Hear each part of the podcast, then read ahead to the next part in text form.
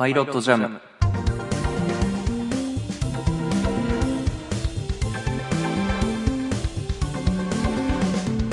作曲家の伊崎です。放送作家の広島です。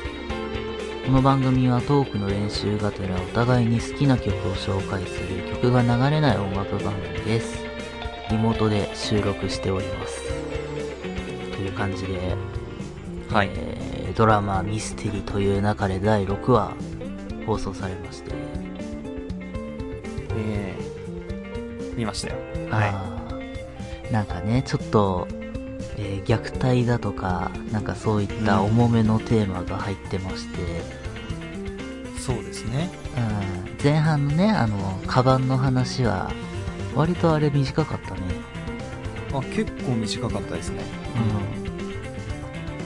それで、まあ、後半のメインの話が、うん、これからどうなってくんだっていうところで、うん、次回へ続くっていう感じでね。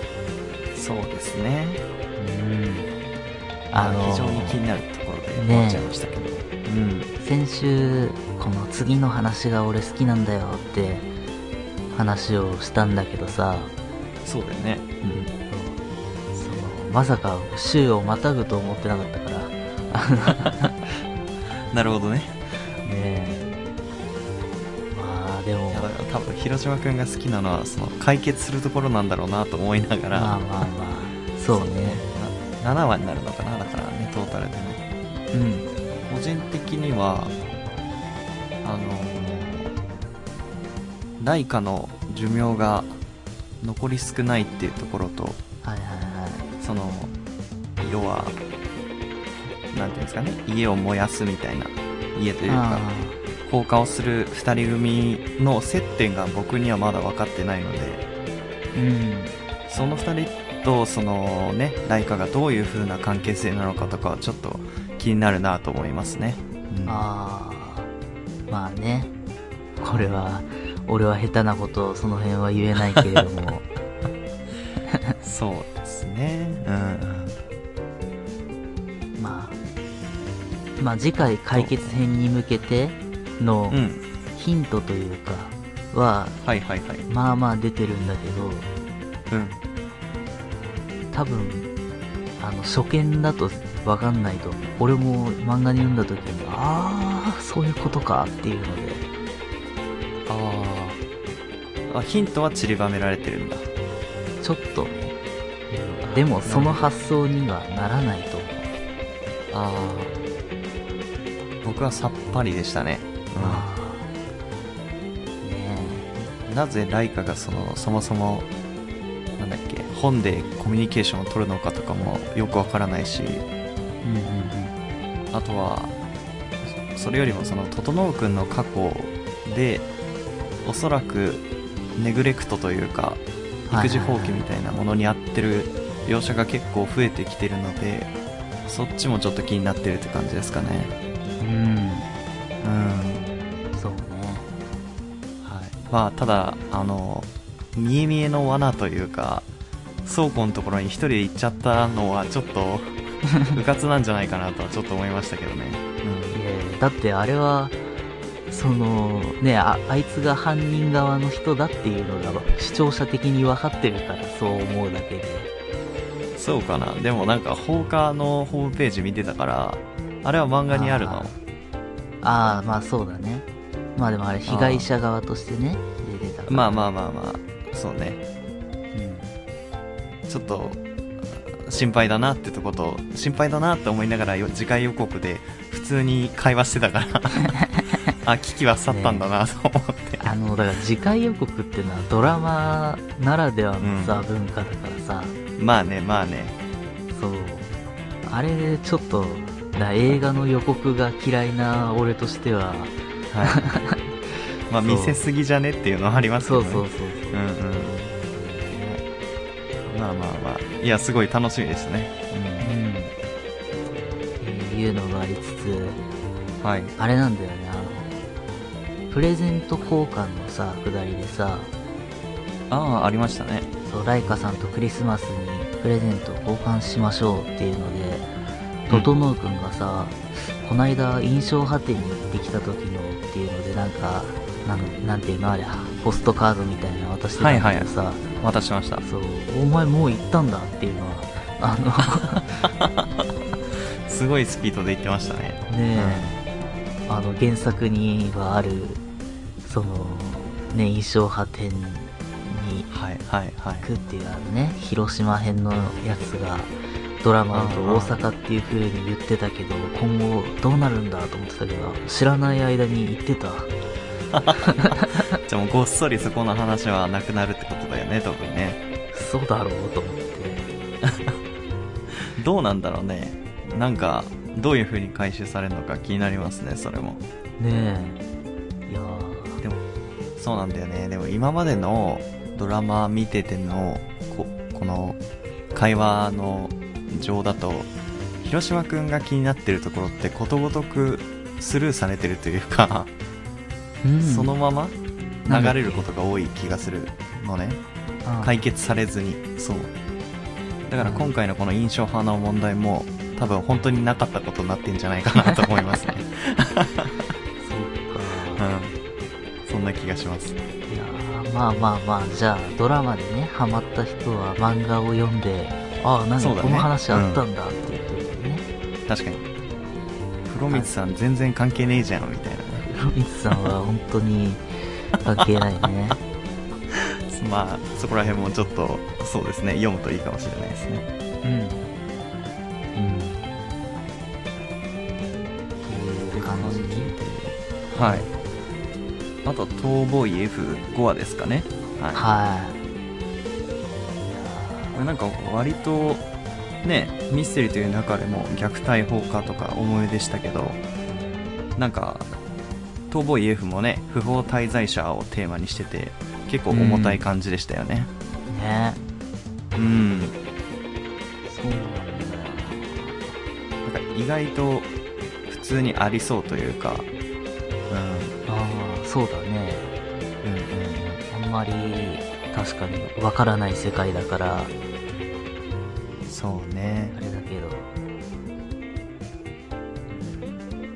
まああとはなんか結果的に藤木くんが手術したことでその警察の包囲網をかいくぐったように見えたんですけどあただその一方であの女の子森奈々さんの携帯に助けてくださいって連絡してたからあああちょっとこっからどうすんだろうっていうのはすごい気になりますね、うん。どっかに潜伏すんのか、松兄を助けんのかみたいな。これも次回予告で流れてたけど。ねえなんか松兄が怪我してたね。ねいやこれ松兄あれじゃん味方になるラフラグが立ったじゃんと思って。もう間違いなくそうなるよと思ってさ。そうねいやーあとあのバイオベンチャーのやつがあちょっと動き始めましたね。動き始めましたよね。うん。あのね前田敦子もいいもんなんだか悪もんなんだかみたいなね。ああそうですね。はい。どっちつかずというか。ねえ。いやーそんな感じ？なんか特に 普通に見ちゃって。ね普通に見ちゃったね確かに。あ一個そうだ。俺がえっと思ったうん部分で言うと、エンドロールではい。あの花澤香菜っていうのが出てきてえっと思って。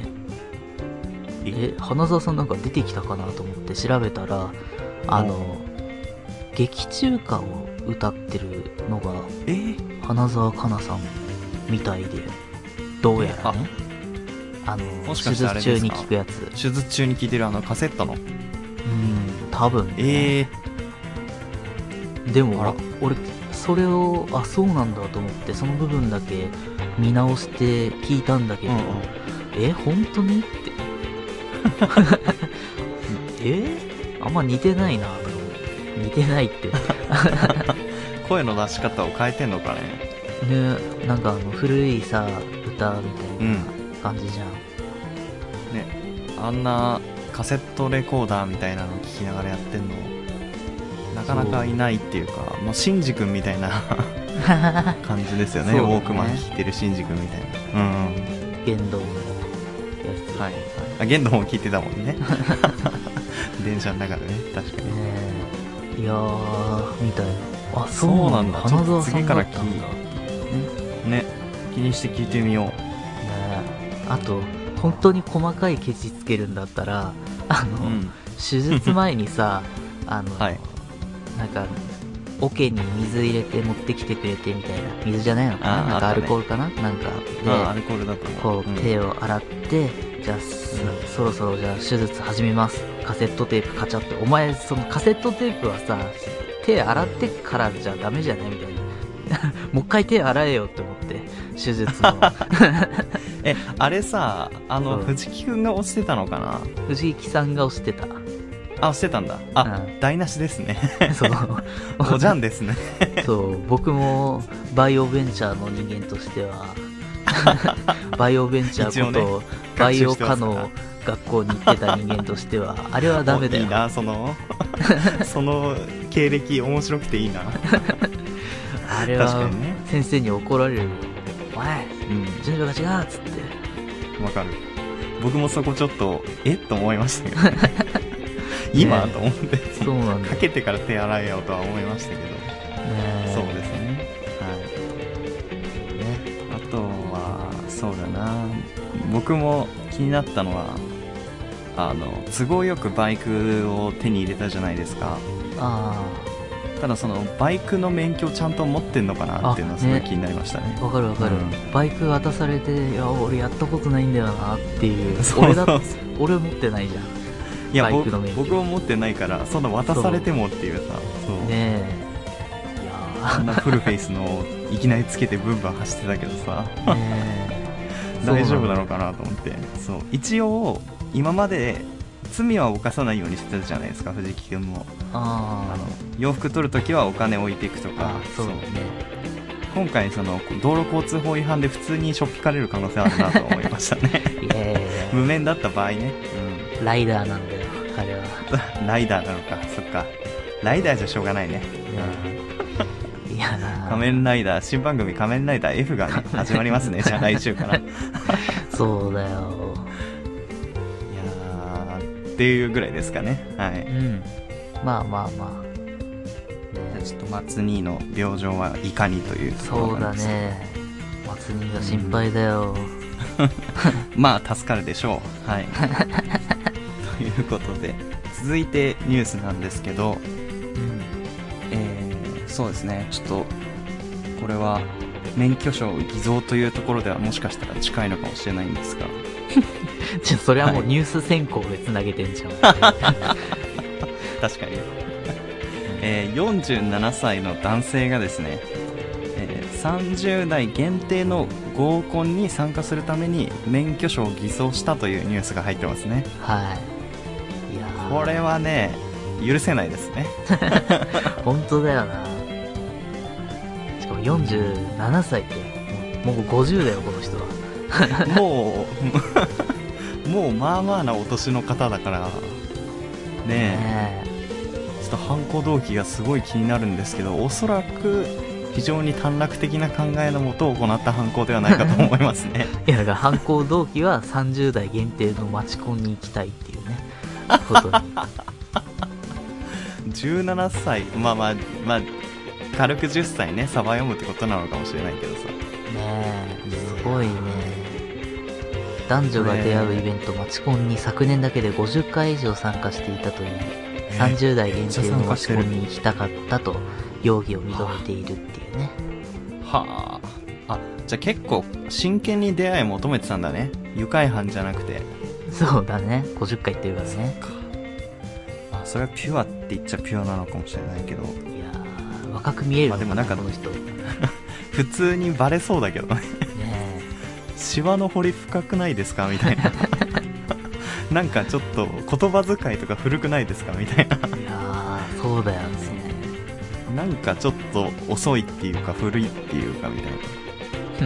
だって僕らですらさ10個下のそのね15歳、うん。16歳とかの人たちのさせその流行りとかって全くわかんないじゃないですか今。わかんないね。ねそれをどうごまかしてたのか気になりますよね そうだよね。子供の頃見てた仮面ライダーの話が、あれ？この人初代ライダーの話してんな、みたいな。知らねえけど。まあまあでもそれぐらいの年の差はありますからね全然ねね確かにこれはもうだからもうえ長谷川雅紀さん？錦鯉の雅紀さんみたいな感じで。明るいキャラだったらいいかもしれないけどね、あなんかそんなネタやってたね。そうあ。M 1のネタも合コンの話でさ。あそうだっけ？ボケでそのみんな 若い頃さみたいな子供の時よく紙芝居屋来てたよねって。緑のゼリーかなんかがなんか田んぼの味すんだよねみたいなこと言ってまあそういう会話になったのかなってないのかわかんないけど、ねえ結構年としてはね 正則さんぐらいあるからさそうかお正則さんだともう50いってんのかそうかそうか言ってると思うよ。あでもニヤニヤピンというか ほぼそれぐらいだもんねねえ。いやー、これはね、でも、平和ですねうん、しょうがない。行きたいもんね。30代限定の持ちコンは。そうねそうかもしれないこれは、このおじさん、まあ、良くないけど、免許証の自動は、はいいや、でも、しょうがない。これは、まあ、ジェネレーション差別みたいなところですね、これは。良くないのは。ああというと というと年齢でね、差別しちゃダメですよ、これは。47歳もちゃんとマチコンに行けるような世の中になってほしいですね。ニュースを切ってますけれども。ね。まあまあ需要と供給が どうなのかっていうのはありますからね。はい。ねまあでも確かにね結婚に真剣になるあまり自分の年齢を若返らせてしまったという。そうなんか童話みたいな話ですね。そうだね。捕まっちゃいました。ちゃんちゃんみたいな感じですねか。っていう感じですかねはい。はいじゃあ以上ニュースでした曲ですうん。